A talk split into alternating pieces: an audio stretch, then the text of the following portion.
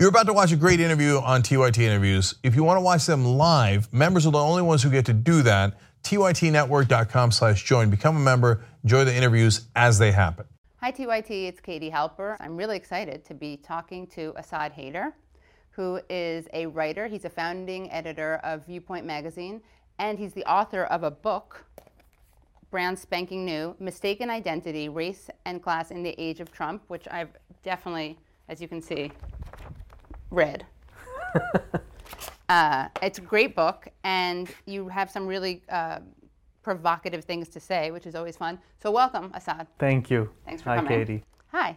Um, so, I'm going to start with a really, really hardball question, which is why did you write this book? Well, I wrote this book because uh, I kept encountering a kind of impasse or deadlock on the left, which is that people treat race and class as separate and opposed problems.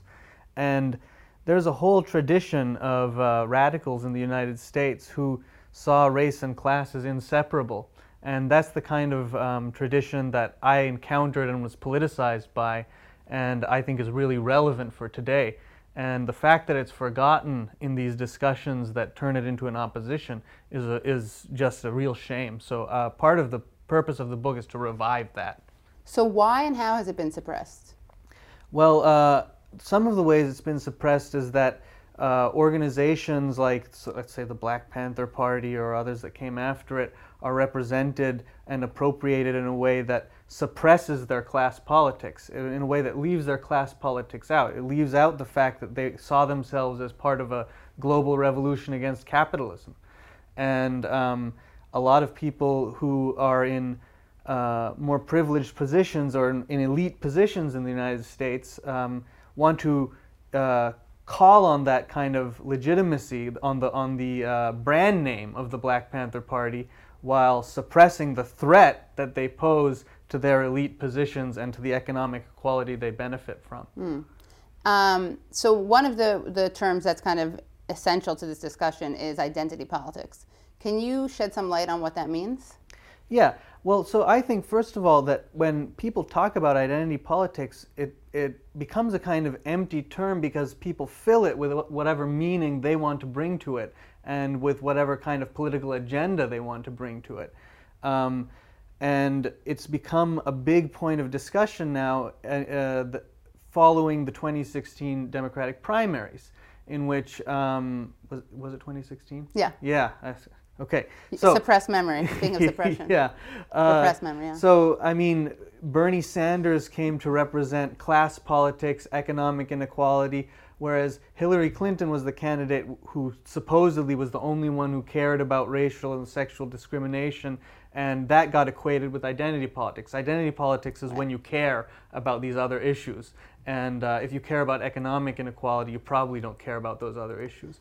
Uh, but that's a really ahistorical and kind of uh, distorted way of looking at things. The origin of the term is with a group called the Combahee River Collective, which was a, uh, an organization of mainly black lesbians who were involved in various different kinds of social movements. They were involved in the feminist movement, or the women's liberation movement as it was called at the time, uh, the anti war movement, the black liberation movement, and the socialist and labor movements. And they said, look, in all of these movements, we find that our particular identity, which is really specific and has all of these different specific uh, traits and specific forms of oppression that we're subject to, gets excluded by the single issue kind of agenda of these different organizations. So if we organize autonomously and we assert our identities, that means that we break up that kind of structure of exclusion that's holding these different movements back. It means that that um, we make it possible to have a movement that's about the liberation of everyone. So if black women get free, then we all get free. And that's why the uh, recent republication of their collective statement, uh, edited by Keeanga-Yamahtta Taylor, along with a lot of interviews with founding members, it's called How We Get Free. Right. Because it's about how everyone can get free. And uh, what that meant for their politics was that they were always building coalitions. They were building coalitions with uh, feminist movements for reproductive rights. They were building coalitions uh, with uh, striking construction workers. And now identity politics has been turned into a way that my identity makes me separate from everyone else. And that is a total reversal of what they intended. Yeah, it's a betrayal, right? I that. think so. Yeah. Yeah. Um, and it's funny, I, I feel like the way that people who are on the kind of Hillary side of this divide, and I know we have to get beyond the primaries, but it did expose a, a real rift that's still there. But people who use the word identity politics in a way to criticize, let's say, the Bernie people, they their definition of identity politics is like identity except for class. Or when they talk about intersectionalism, which we can talk about intersectionality, it's intersectionality except for class, and it reminds me of this term PEP, progressive except on Palestine Yeah.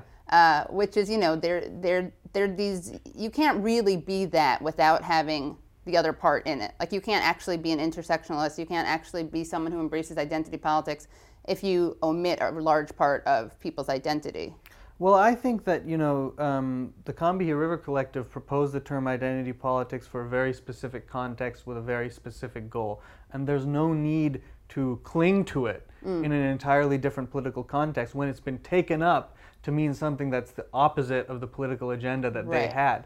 So you know, some people want to speak about a radical identity politics and uh, you know uh, a, a moderate identity politics or something like that. I think we don't need the term anymore. What so we, don't need need to reappropriate it yeah, we, what we need is their legacy of, of which is one almost of disrupting identities more than it is about claiming a fixed one.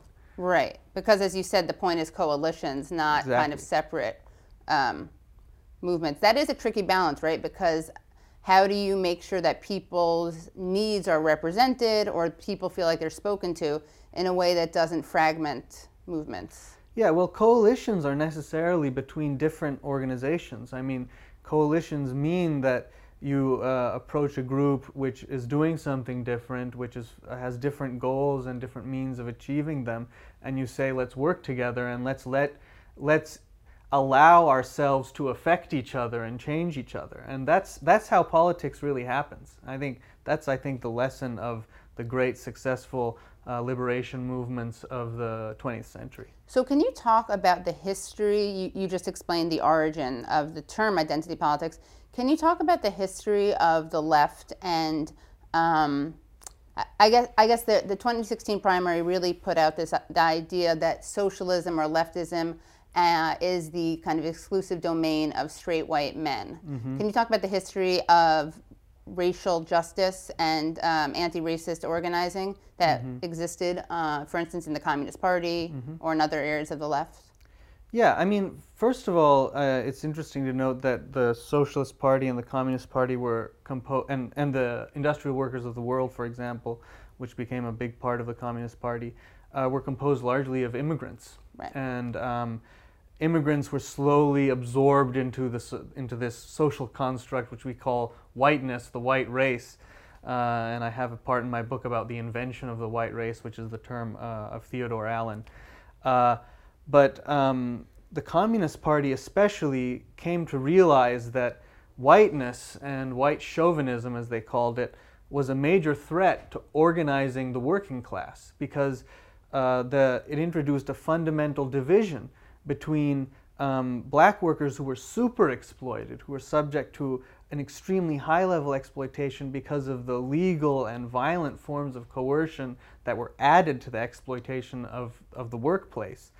And that white workers, uh, despite their exploitation, had been granted certain privileges that made them think that they were uh, above uh, this other level of, of exploitation and therefore weren't joining in solidarity with others in a movement that could challenge the collective enemy, which was the bosses. Right. And so they started to organize specifically on the question of race. They organized anti lynching movements, armed defense against lynching. Uh, they were part of the, they, they led the defense of. Uh, uh, not, the, the Scots in the Scottsboro campaign of uh, nine young black men who were falsely accused of rape. Um, they they organized some of the first integrated social gatherings in northern cities, and they called for uh, the self determination of what they called the the Negro Nation in the South in the Black Belt, uh, which was a way of you know that's something that gets ridiculed a lot because you know there's race is not a nation or something like that. Both of these categories are social constructs. It's not like one of them is more obviously uh, real than the other. Right. But uh, the point of doing that was to connect the uh, oppression of black people in the United States with a global revolution against colonialism. And um, so they put that issue front and center uh, for, for a significant period. Um, and unfortunately, as the Communist Party grew more and more conservative over the years, that was dropped. But they laid the groundwork, um, a large part of the groundwork that would be utilized later on in the civil rights movement. Um, so that, that, that legacy is fundamental. It, it, it stretches through the 20th century. And even the way the civil rights movement is presented really emphasizes certain values and tendencies and um, strategies over others. And it's very whitewashed. Mm-hmm. Can you talk about that? Yeah, well, I mean, this, the, you have to look at the civil rights movement in a much longer perspective. It didn't just start with the Montgomery bus boycott because earlier than that, there was what um, the historian Jacqueline Dowd Hall calls a, a civil rights unionism. Um, and that was about um, a kind of agenda that, was, that involved um, jobs for all, full employment, fair wages, uh, um, housing justice, and, all, and things like that, alongside the demands to end legal segregation. And the, figures like A. Philip Randolph who was one of the major organizers of the 1963 March on Washington, were involved in this kind of thing since the 1940s. And then when you look at the, um, uh, the classic kind of phase of the civil rights movement that we're all familiar with, the one that starts in 55 and basically goes until 65, um, it always had this kind of uh, radical dimension of talking about poverty from the beginning. Uh, I mean, when if you read the writings of Martin Luther King um, as early as the, uh, the second half of the 50s. He's talking about this. He's talking about poverty. And he's also making the connection to the world outside right. of the United States. Um, and, and a lot of people talk about how Martin Luther King, in the last year of his life, uh, April 4th, 1967 through April 4th, 1968, was really right. quite radical because on April 4th, 1967, he gave a speech against the Vietnam War in which he said that there were the three evils of American society, which were militarism, capitalism, and racism. And uh, up here at Riverside Church. yeah, Manhattan. exactly. Uh, and you know, uh, and and af- and at that point he was involved in organizing the Poor People's Campaign. And when he was shot, he was in Memphis uh, trying to support the strike of sanitation workers. And he really was, you know, that, that really came to the forefront in the last year of his life. But it was always there hmm. uh, in varying ways, and you know he was uh, as his learning process continued, as he was uh, involved in activism and learning from the new kinds of uh, political events of the period. But but right at the beginning, he made the connection to the Indian independence movement with, with oh. Gandhi and everybody knows right, that he gets right. the philosophy of nonviolence right, from Gandhi, but it's also a way of connecting the struggle of black people in the United States to the struggle of Indians against British colonialism. He was all he always had that awareness. Yeah, that's, yeah, that's interesting. I never thought of it. I just thought of the nonviolence aspect. Yeah. But yeah, of course, there's the uh, internationalist, exactly, anti-colonial aspect. Um, can you talk about your own identity and how it's changed, or how your understanding of your identity has changed over time? Yeah, for that I have to quote the great theorist of identity, Stuart Hall, who said, Identity is not about returning to your roots, R O O T S, but about coming to terms with your roots, R O U T E S. And I think that's what identity is about. It's not a fixed thing. It's about all the different roots and movements that we have had over time. So I could go back and think about um, some of my ancestors who migrated from Iran over into India, and then. How long ago are we talking about? Uh, centuries. Okay. And um, then more recently, of the uh, of, of my family who migrated from India to Pakistan after the partition, and then of my parents migrating from Pakistan to, to rural Pennsylvania. Typical okay. trajectory. Yeah. So it's, it's that kind of movement across entirely different contexts and at every step uh, involving mixing and mingling and, and, and changing. Uh, that's the kind of thing that constitutes our identities. And what, what I think is so, um, the reason I'm really cautious about retaining the word identity is that it doesn't get taken, uh, it doesn't get understood in terms of this dynamic kind of process of movement and transformation. It gets understood as a fixed, stable thing. My essence, what's really inside me, uh, and and that uh, that um, hides this kind of movement, which I think is really constitutive of who we are. It's interesting though because you talk about how your identity was either I don't know if it was changed the way you saw it was changed the way other people saw it was changed on 9/11, mm-hmm. um, and right I understand what you're saying about identity being this kind of false construct of a of a permanent thing and it's not dynamic, but you also recognize that the way you are seen right is not uh, fully up to you right? Mm-hmm. You're walking down the street, you're seen a certain way. So, how do you balance both acknowledging the way that affects your life uh, with, with looking at identity uh, in the way that you really see it, which is not the way that it's used as a term? Yeah, well, I mean, that's part of that kind of fixing of identity, which is that after 9 11, you know, people looked at me and thought, like, there's like a Muslim and that's like a threat to homeland security and everything got kind of like reduced to that all the other things, you know, it didn't matter that I was like into punk music or drank alcohol or ate bacon. Right. It just got fixed in terms of the specific political context. Uh, and uh, I think that um, defending people from that kind of racist uh, uh imposition of identity um, doesn't have to mean accepting that kind of fixed idea of identity. Did it create a sense of solidarity though for you between someone like you, a secular punk music listening to bacon consuming person, and someone who is is religious and Muslim?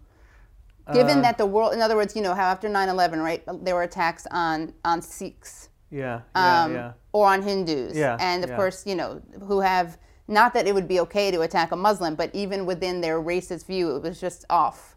You know, even within the racist project, it wasn't the right demographic. Yes, that's right. That um, was common then. Yes. Which does that create an identity too? Like when you're subjected to the same things, even though you're different, does that create some kind of uh, solidarity, cohesion?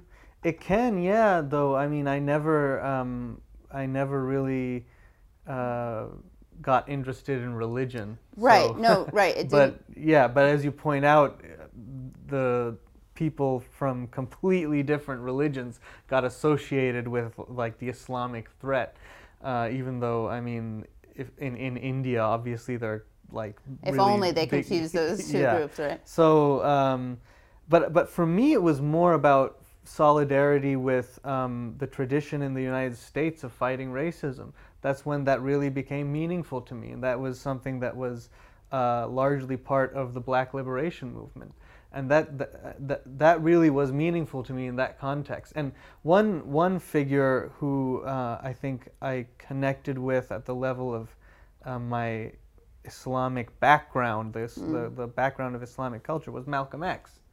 You know, uh, because he was a, a, part of the Black liberation struggle, and for him, Islam became a way of. Uh, this was at the end of his life, though there are traces of it before Islam became a way of connecting with uh, the Arab world and with uh, once again making that internationalist kind of politics. Um, at, did your did 9/11 politicize you? Were you already political and politicized in the way that you are right now, or? Uh, I was sort of politicized um, just by um, by going back and forth between the United States and Pakistan and seeing just the scale of um, inequality of wealth that exists in the world and the level of poverty that existed there um, alongside globally um, a level of wealth that would make it possible to eradicate poverty. Right. And that's what first, that, that was the basic underlying idea for me uh, getting politicized. But then 9 11 really I sort of really got thrown into it just because it was clear um, how narrow the understanding of politics was of the people around me um, who got swept up in kind of patriotism and uh, were really ready to get on board with the war on terror and I knew that there's like a whole rest of the world out there where people don't see it that way, where people even think of the United States as a terrorist kind of uh, uh, entity. Right. And um, so that that really made me dive in, and I I read all the Chomsky I could find in the bookstore. That was a time when you had to go to the bookstore to find this stuff, and like they have like two books by Chomsky, and so I, you know, I read what I could. Can you talk a little bit more about how the way identity politics is used today uh, is actually goes in the op is diametrically opposed to the way identity politics was intended to uh, the, the purpose identity politics was intended to serve by the people who started using that. So not just in the theory, but in kind of in the real world and in, in practice. Yeah, well, one thing is that um, uh, identities get separated and get represented as having their own separate and irreconcilable interests. And so you lose the idea that there can be a, a politics which is about everybody's emancipation and you lose the idea that there's a way that everyone can get involved. Um, and one thing that you encounter, especially if you're an activist, you're part of organizing scenarios, they could be, you know, a range of things. Um, one thing you encounter is the idea that only certain people who are in the most marginal positions should speak or have a right to speak about the issue that supposedly is um, um, uh, completely manifested by their identity. Um, you get the kind of logic of the laundry list, which, you know, when, pe- when people use the word intersectionality now, it's also kind of been turned upside down because it's instead of, instead of being a way of recognizing that um, one, I, mean, intersectionality comes out of legal studies. Yeah, and so it's uh, and Kimberlé Crenshaw proposed this that if you have an anti-discrimination lawsuit in which someone says, "Well, I was discriminated against because I'm a black woman," then the judge responds, "Well, you have to pick. Right. Either one? either you were discriminated against because you were black, or you were discriminated against because you're a woman." So intersectionality is the idea of saying, "No, there's an intersection Yeah. of these things, and you have to describe the whole You really thing." can have it all, women. Lean in. right. But uh, now, when people talk about intersectionality, it's more about making the laundry list, which is to say, like, you know, as a, and I'm not going to list the things because then it will come off as Right, offensive. yeah. But you, you, you list You could do your own stuff. as my own stuff as a um, bacon eating Muslim, South Asian, um, uh, heavy metal interested uh, person. Right. Um, uh, I don't think that this movement speaks for me, so I think that we should um, we should have it split up. I don't think this bacon tastes very good. Yeah, well, that's rare. That that's a rare. Uh, No pun intended. there you go. Wow, that was a beautiful moment. Who would have thunk it? Um, so the idea is that you your politics are just informed by your identity, right? So you can only speak about something if um, if you're a member of the group that's being affected. Which Exactly. yeah, And uh, that, that means you can't have coalitions the way that the Combahee River Collective did. And so they, when you read these recent interviews that Keeanga-Yamahtta Taylor did with them, uh, they, they're really clear about this. They say like, we, we, we never wanted this to be a way of just saying we only work on stuff that's related to me, and if you're not like me, I don't want to be involved with you.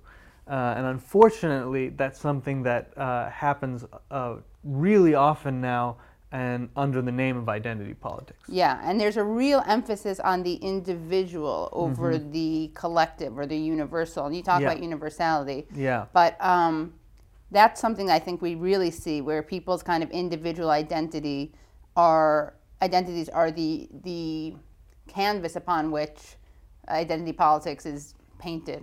I had to sorry I had to finish that uh, metaphor. Uh, I'm looking for the place where you talk. It's a really great quote about the individual. Oh yes, you write. Um, you write you write about Huey Newton, Huey P. P. Newton, and you say, but what mattered the most to me was that Newton did not stop with his own identity. His experience led him beyond himself to take up a politics based on solidarity with Cuba, China, Palestine, and Vietnam. His example corroborated the Communist Manifesto, the vast poverty I had witnessed in Pakistan, and the long history of racial oppression that echoed into present day Pennsylvania went hand in hand. Any solution would have to confront them both. The insights of this brilliant thinker, Karl Marx, did not belong to Europe. They belonged to the whole world, to everyone who fought against injustice. They had been refined and developed in Asia, Africa, and Latin America, even here in the belly of the beast amid the acid and bile of patriotism and evangel- evangelicism. Evangel- Uh, Evangelicism. is that it? Yeah. Yeah, Black Americans had shown that this legacy could not be geographically confined. Confined, excuse me. Um, so yeah, th- this paragraph has two makes two really important points. One of is that there's a you know individual liberation is not as can be just an individual liberation. It's not necessarily political.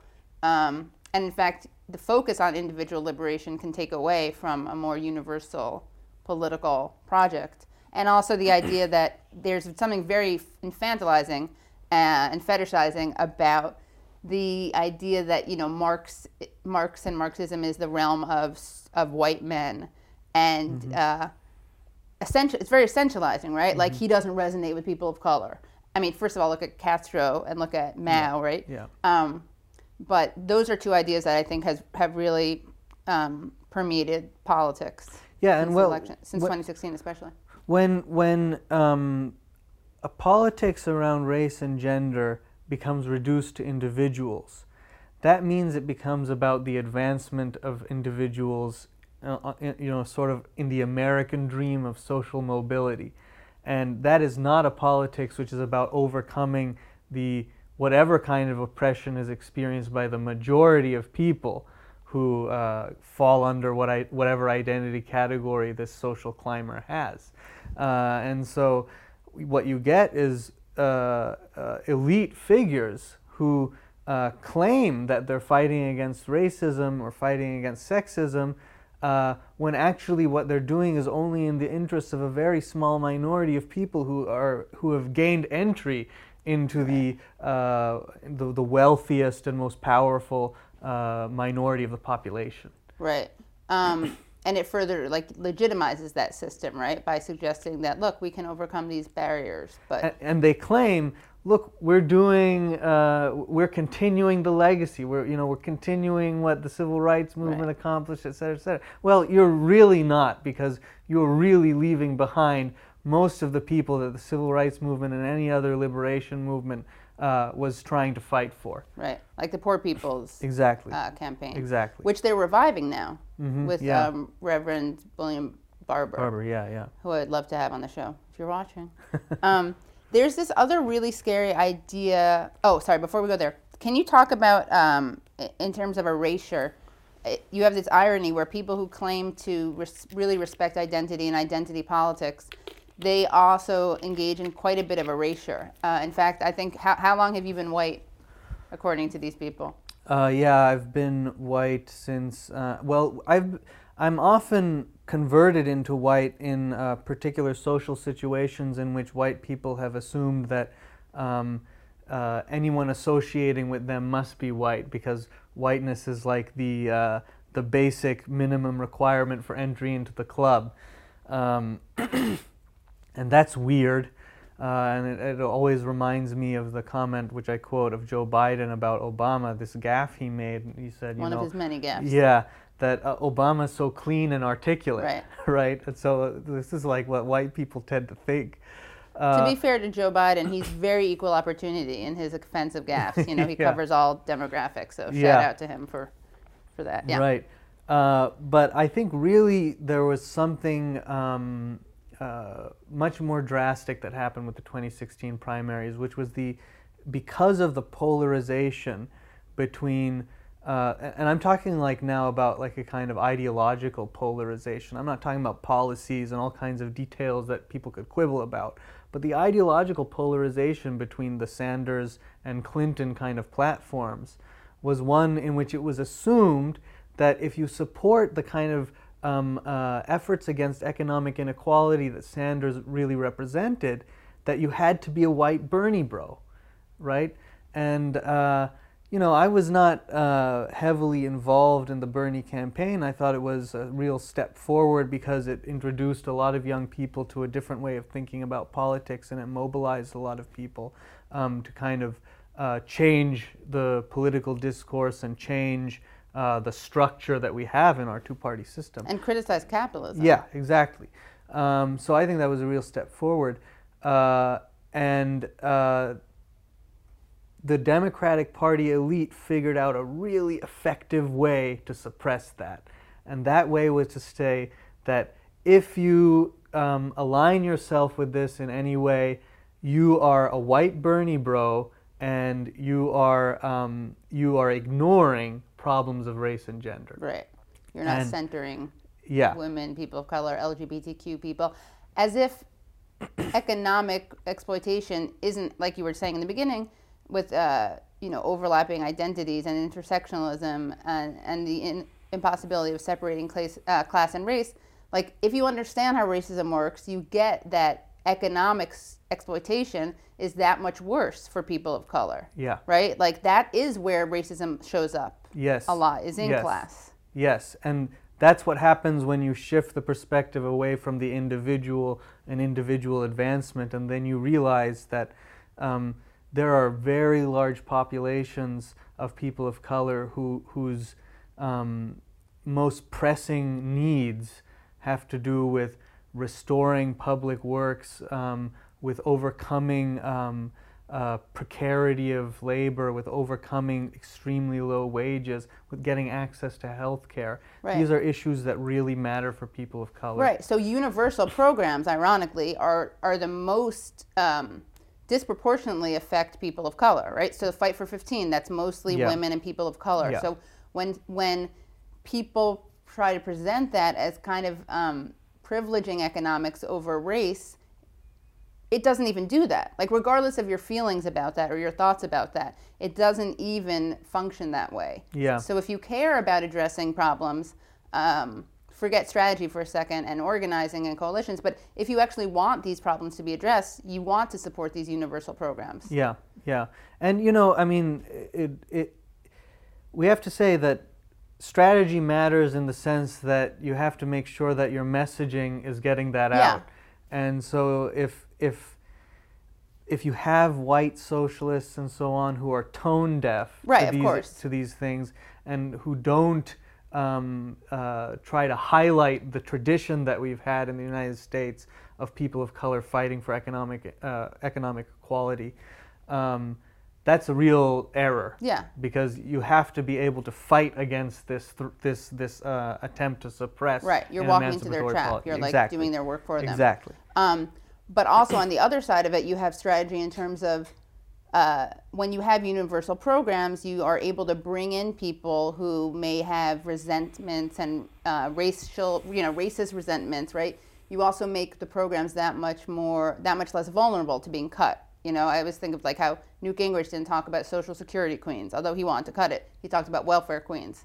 Um, and it's a way to again all these people who who are who use identity politics as a term really in theory want to defeat Donald Trump Yeah. and how do you think you do that Yeah.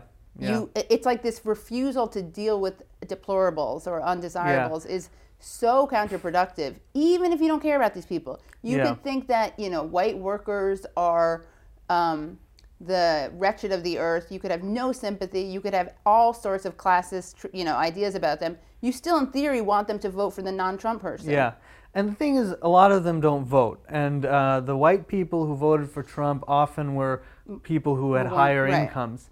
Uh, it's, it's a real fallacy that we've had in this country that uh, uh, working class people who are white uh, have inherently conservative politics. I mean, they t- historically they've tended to vote for Democrats, and rich people historically have tended uh, to vote for uh, Republicans. It's a, it, it gets muddled in the South. Right. It gets muddled in see that, places yeah. where there's still the legacy of um, legal segregation and where the poverty of the whole state sort of scrambles the political uh, terms. But um, yeah, but the, the, the, there's a there's a, a large there, there's a diverse working class. There's a highly diverse working class which is disaffected because they think politics don't represent them. Politicians don't represent them. And if you want to re- if you want to defeat Trump, you have to reach the whole range of them. Uh, and uh, that means a, a, a whole range of programs that uh, deal with their with their immediate needs. Right. And there is this weird false dichotomy as if doing something that's universal somehow throws certain communities under the bus. Yeah. And it's the opposite. Yeah, yeah. it. Um, and it's a way of kind of preventing division and and um, stigma, stigmatization, right? You no longer see people as receiving special treatment. right. Um, what programs, by the way, do you think are? Do you think any programs that are are ra- are racially targeted or ethnically targeted or gender targeted, whatever the term is, are any of those necessary? Or what are are there any things that class more universal based programs don't address? Yeah, I mean, you have to. I, I don't think in terms of policy. I think in terms of movements, mm. and I think you know, for example, when you've if when you've got a union movement, when you've got a labor movement, and you've got a union at a particular workplace, it has to take up problems of discrimination that are racial and Right. sexual. You know, the, the union's role is to represent the the people who are being not only exploited but also discriminated against, and so uh, that's about um, having a broad perspective and uh, um, I, I, yeah I, so I, I think I, think in terms of movements in yeah, that way focus Yeah. or or um, orientations, but not policy per se. yeah But right, so a perfect example is sexual harassment Yeah. in the labor movement, right? That's one of the Alex Press. I interviewed her about this and spoken to her about it. And one of the biggest, most pressing issues for lots of workers is um, harassment that they Yes. face. yes So you can't really, if you want to have a, a, a real, you know, strong labor movement, you can't present those issues as being on the on the sidelines or unrelated to class. Yeah, I mean, as early as the 19th uh, century, the late 19th century, when you started to get um, uh, a lot of uh, unions that were, a lot of them were connected to the socialist movement in Germany. Um, and you can read about this in one of the viewpoint issues, the viewpoint issue five, in which uh, my co-editor and I wrote an introduction in which we talk about this. Um, even in this classical kind of period of socialism and uh, the rise of trade unions, that you had um, unions like the Union of Textile Workers, who were mostly women, and uh, they were constantly going on strike against harassment by the manager, and it wasn't. I mean, there there there was no conception that that's different. Like they they went on strike. Um, so that people so so that when a worker got pregnant, she didn't have to keep coming in. I mean, Oh, yeah. th- tho- Right. those they they actually saw those as economic demands, Right, they and they're also separate. anti-discrimination yeah, of course, demands. Right, that's yeah. so fascinating. Or like the Triangle Shirtwaist Factory, right, Yeah. which happened here, where majority, I mean, it was almost all women, largely immigrant, um, and they didn't have, they were locked into this factory, and there was a fire, and And this is a big mi- misconception, by the way, about uh, Karl Marx's Capital. The book Capital um, has a lot of uh, real uh, beach read, by the way, page turner. it, it has a lot of um, kind of accounts of the class struggles in factories, and most of those workers in this period are women and children. And so he's actually talking about women. So you're saying Uh, one of the myths is that he wasn't speaking to the experiences or realities of women and children. Exactly. Uh, uh, that, that just doesn't correspond to what was actually happening in Industrial Revolution England, which he was describing. And he also, I mean, so right, so there's an inherent gender aspect to the labor discussion, but he also talked about things like the family and, and you know, marriage, Yeah, especially legalized Engels did. prostitution. Yeah. Engels, yeah, his Yeah. sugar daddy. yeah, yeah, that's Um, right. There's also this weird thing. There's this this really weird um, takeaway, which is that because there are racists and because white people can be seduced by racism, therefore class-based organizing will not work. And it's like, wait, don't you get it? It's the exact opposite. It's in a vacuum. Like that's why we need to have class-based organizing because if you don't have it on that, what else do people have to grab onto?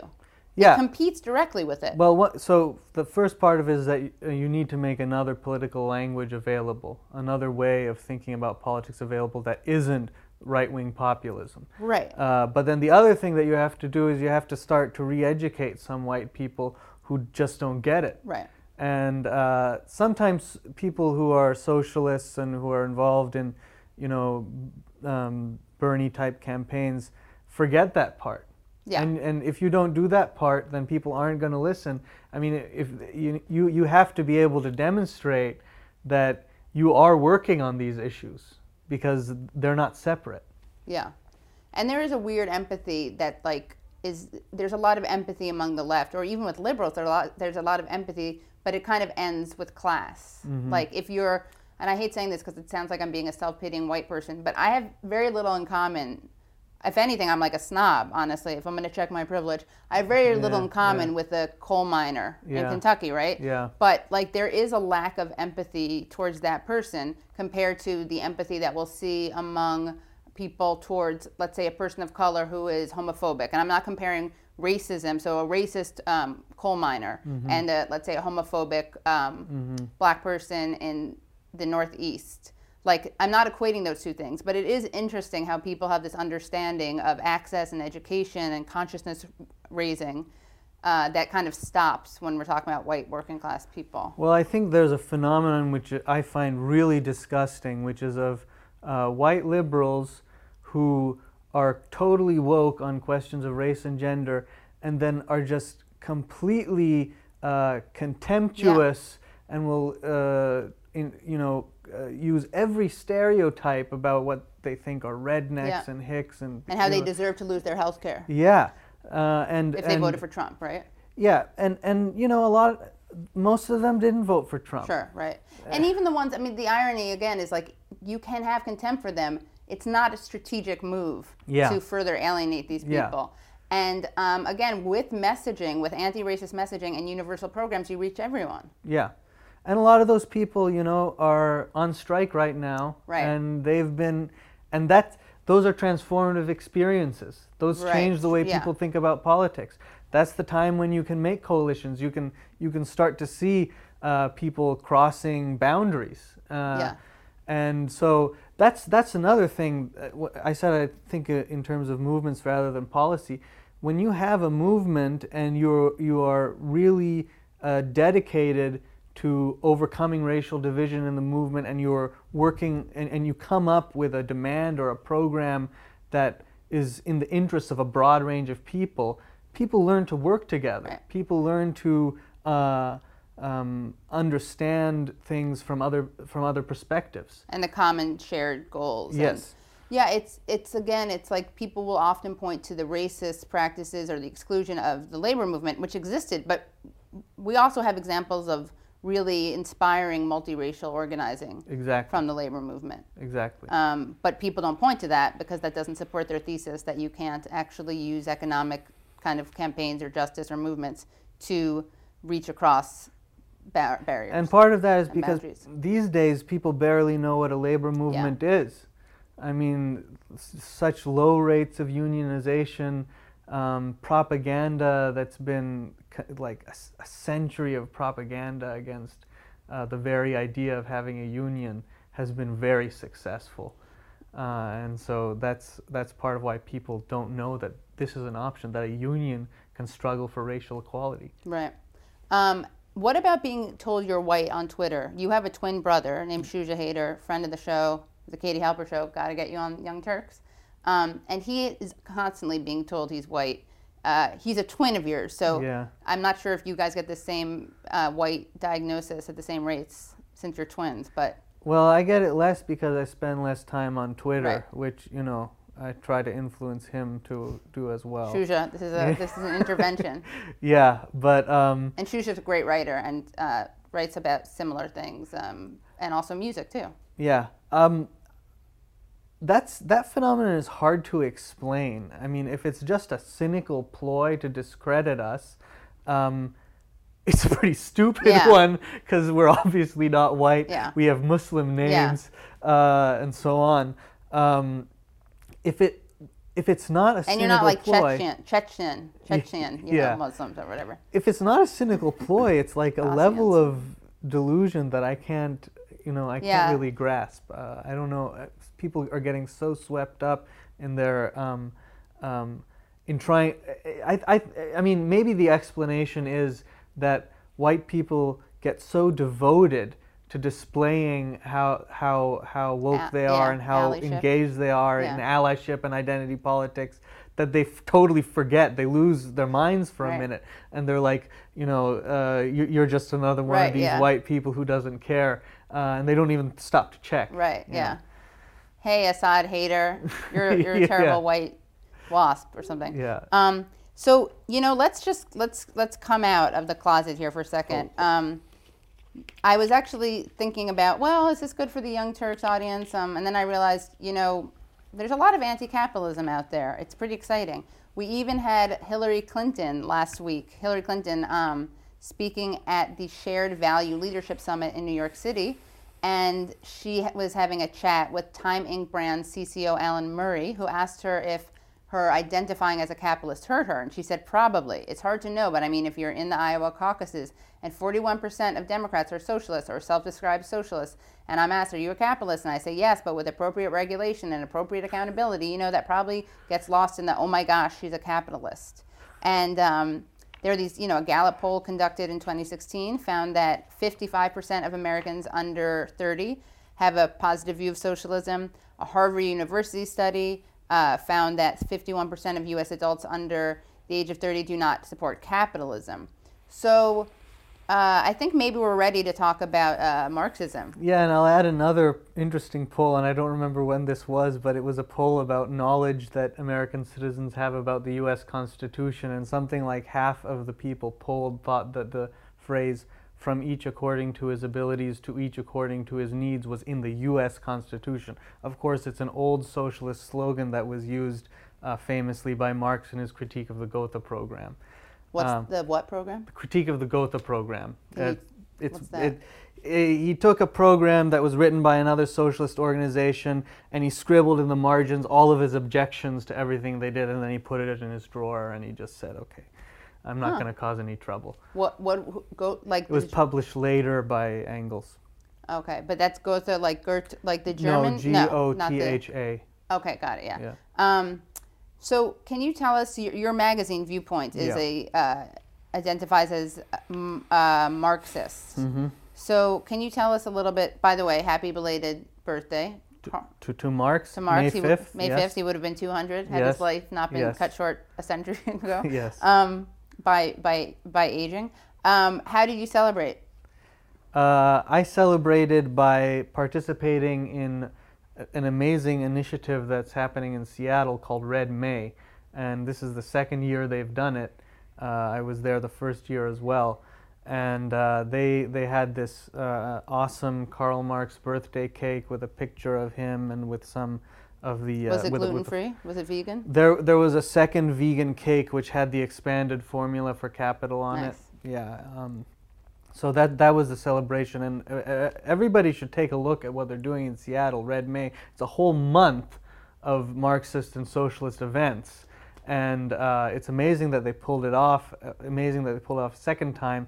Next year is the uh, anniversary of the Seattle General Strike of 1919, so I expect a lot from them next year. Yeah, you. They really Yeah. raised the bar. Yeah. So wait, was was the slice was the si- size of the slice of cake dependent on each person's hunger? Each person's needs. Yeah, like caloric Um, intake.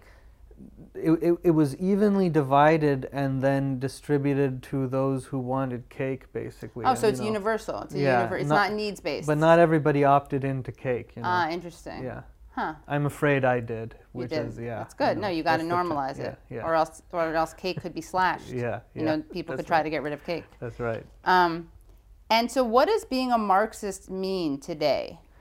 Yeah, well, what what I think um, Marxism means, and what I think Karl Marx's contribution was, is to present an analysis of what he called the capitalist mode of production and of its contradictions. Um, and he showed that the capitalist mode of production, even when it, it's in a society in which people have rights and they're formally equal, and so we have a constitution and so on, uh, even in that context, the workplace is the site of total tyranny over the workers, and uh, it's the site of exploitation. Uh, even if everybody is allowed to uh, own their own commodities and sell them in the market, uh, you know that's the kind of vision that now gets called neoliberalism, the, the, which, which comes from uh, figures like Hayek and von Mises, the idea that everybody is an entrepreneur. And that's a big part of the American ideology that we're all entrepreneurs. Yeah. But actually, most of us work for a wage and we work for bosses. and we don't own the things we need to survive. We have to depend on the market to get them, and so we need to work for a wage in order to live. That's the basic structure of capitalism, and it's a tyrannical one, and it's, it's an exploitative one. And so Marx presented an analysis of that. He presented an analysis of why it's constantly going into crisis, and you know people uh, find themselves unemployed, businesses go under. This is you know why people why there are all these think pieces about Marx after uh, the 2008 crisis, where everyone was like, "Hey, wait, this guy was predicting that these crises were going to happen." But then the, the the the next important thing about Marx is that he he thought that it was possible for working people to unite and overthrow this system. And that's what Marxism is, and that's why it, it hasn't lost its relevance today. Lots of people say, um, oh, he was wrong, because look, we don't have international communism. Yeah. Um, and uh, lots of people say he's, uh, like, there was a piece in the Wall Street Journal, uh, and it was Marx's apologist should be red in the face. Very funny. The bicentennial of the man whose ideas killed untold 1000000s So there's this idea that Marx was both ineffective Yeah. um, and not a good, not very prescient, and not very uh, didn't predict things well, and also Right. caused the death of a lot of people. So it's kind of a lose Okay. So, two things. First of all, yeah, he was wrong about the tenacity of capitalism. He kept thinking every time there was a crisis, okay, this is it. Right. The revolution's going to happen. Uh, eventually, he became a little more sanguine about that, but he's, and Capital, um, his masterwork, you know, Capital Volume 1, which is the only volume he published in his lifetime, Like History of the World Part One by Mel Brooks. Uh, yeah, exactly. Only one exists. Yeah. only one. Uh, there are two other volumes that Engels put together, but um, he uh, he wasn't as um, uh, optimistic about the destruction of capitalism and that, but he still was a little bit. There's Right. one chapter in which he suggests, "Hey, this is gonna this is just gonna happen," but he was aware it's not just gonna happen. You know, it isn't just like the the, the whole process of history is just going to inevitably Right. result in revolution. So he sometimes believed that, and sometimes, you know, in, in in the socialist movement, in the in the labor movement, which were often identical, they were often the same thing. It was a useful kind of thing to say. Hey, history's on our side. Yeah. Morale- this system can't last. booster, Yeah. yeah. Uh, so that's kind of why it was that kind of prediction was often there. But capitalism has lasted longer. It's changed in various ways, and Marxists have to take account of that and have to study that. Um, the other part about he's responsible for so many deaths. Um, it's just a silly claim because, first of all, I mean, let's think about the actual revolutions that happened in the 20th century. The first thing we have to note about them is that they overthrew centuries old forms of oppression. Uh, Tsarism in Russia and uh, colonialism in China, uh, Vietnam, Latin America, Africa. These were all movements that took up Marxism as their uh, theory of liberation, and they overthrew systems that had resulted in uh, a, scale of death that we can barely even count now. Actually, nobody ever died. They were all immortal before communism. Right, Before Karl yeah. Marx's ideology. Yeah. But but people, I mean, the, this is a scale of death people barely even count. And you know, actually, there's uh, you know the economist Amartya Sen. He did a comparative study of uh, the famines of the Great Great Leap Forward in China, you know, which was Mao's program uh, in the 50s, and he compared it to India, and he said like, look, a lot of people died in the Great Leap Forward. It was it was disastrous. Uh, but something like every eight years, peop- the same n- number of people die in India just because of the poverty that uh, happens uh, from capitalism. Without Yeah. communism. Yeah. Right. Um, And he's not just talking about Kerala, I assume. World communist. yeah, yeah. But um, th- and th- the other thing to note is that while these revolutions were successful in overthrowing old forms uh, of oppression, they were not successful in establishing new socialist societies.